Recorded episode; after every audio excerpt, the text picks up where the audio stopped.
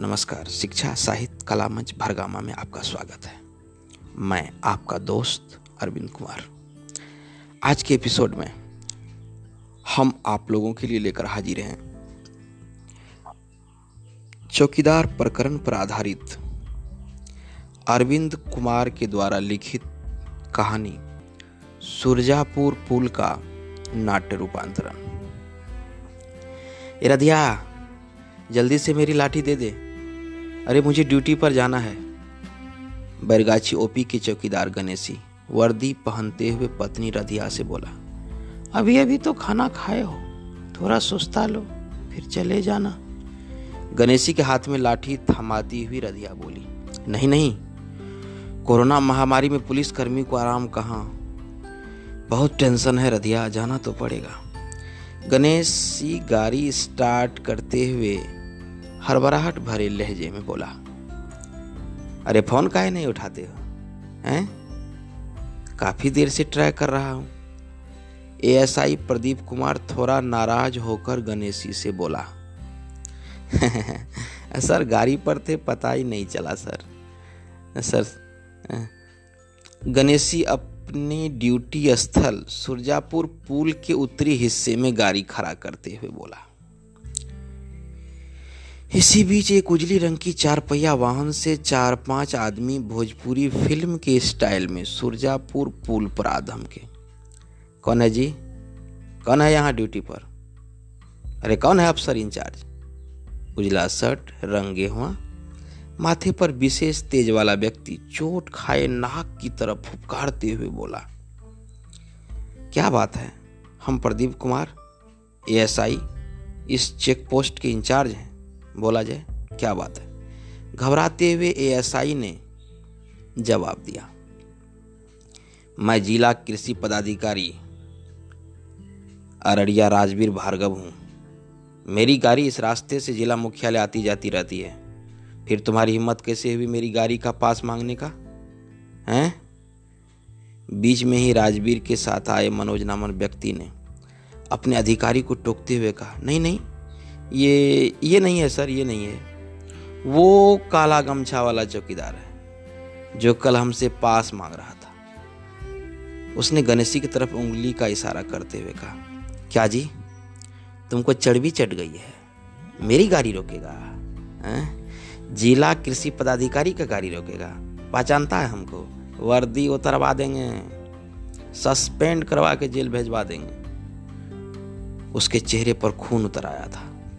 भुजाएँ फरफराते हुए कृषि पदाधिकारी ने चौकीदार गणेशी से कहा, अरे, देखते क्या हो? माफ़ी मांगो सर से। ओहो, तुम तो सत्यानाश कर दिया। जानता नहीं है? सीनियर अफसर है? हैं? सीनियर अफसर से कैसे व्यवहार किया जाता है?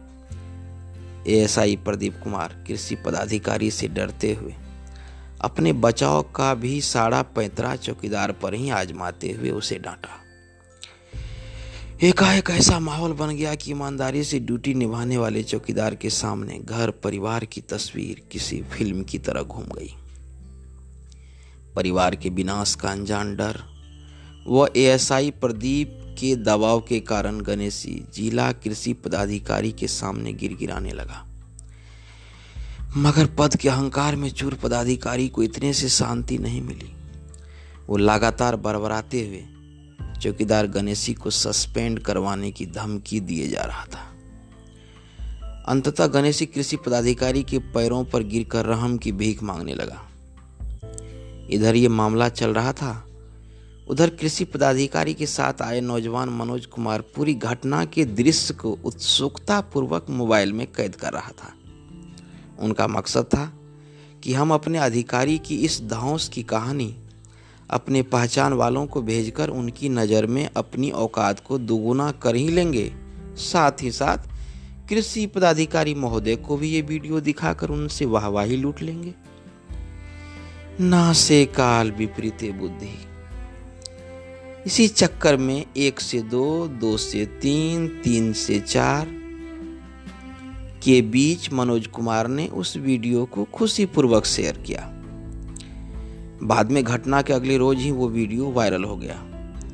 लोगों ने कृषि पदाधिकारी के गैरकानूनी कदम के खिलाफ जमकर सोशल मीडिया पर उस वीडियो को शेयर किया। तथा देखते ही देखते पदाधिकारी से मंत्री तक को सोशल मीडिया व नेशनल मीडिया के ज़रिए इस खबर की जानकारी मिली। डीजीपी बिहार ने बड़ा दिल दिखाते हुए अपने चौकीदार को अपना अभिन्न अंग मानते हुए उनसे फ़ोन पर बात कर उचित कार्रवाई का भरोसा दिया।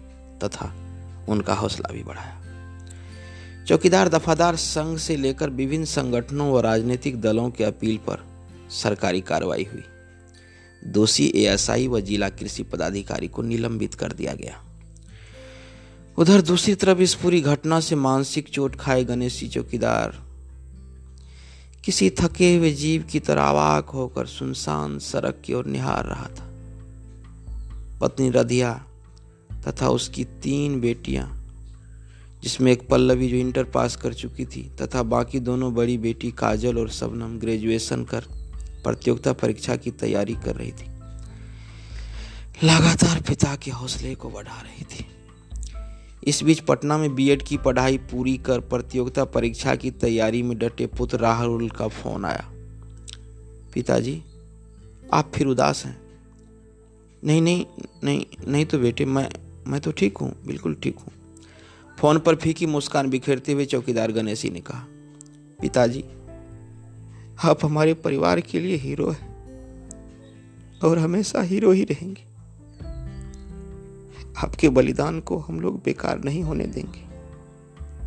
आपसे वादा रहा बाबूजी, जब तक ऑफिसर बनकर आपके सपनों को पूरा नहीं करेंगे, मैं यहाँ पटना में चैन से नहीं बैठूँगा।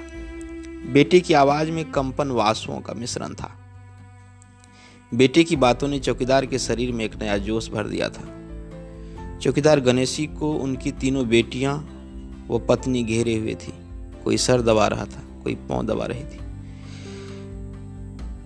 हाथ जोड़कर जलील होते चौकीदार की गिरगिराहट के पीछे वो अकेले नहीं था, बल्कि उसमें शामिल था उनकी गरीबी, बच्चों की पढ़ाई का खर्च चार महीने पर वेतन मिलने का दर्द, बेटी की शादी का खर्च, बीमार पत्नी की इलाज का टेंशन, भविष्य की चिंता, जिसे इस तरह के कृषि पदाधिकारी व एएसआई जैसे लोग समझ ही नहीं सकते। मानवता हर इंसान को सम्मान देना सिखलाती है। अरविंद कुमार भरगमा की कलम से। एवं स्वर भी अरविंद कुमार भरगामा का ही था। इस कहानी की पात्र घटनाएँ काल्पनिक हैं, इसका उद्देश्य मनोरंजन मात्र है। नमस्कार।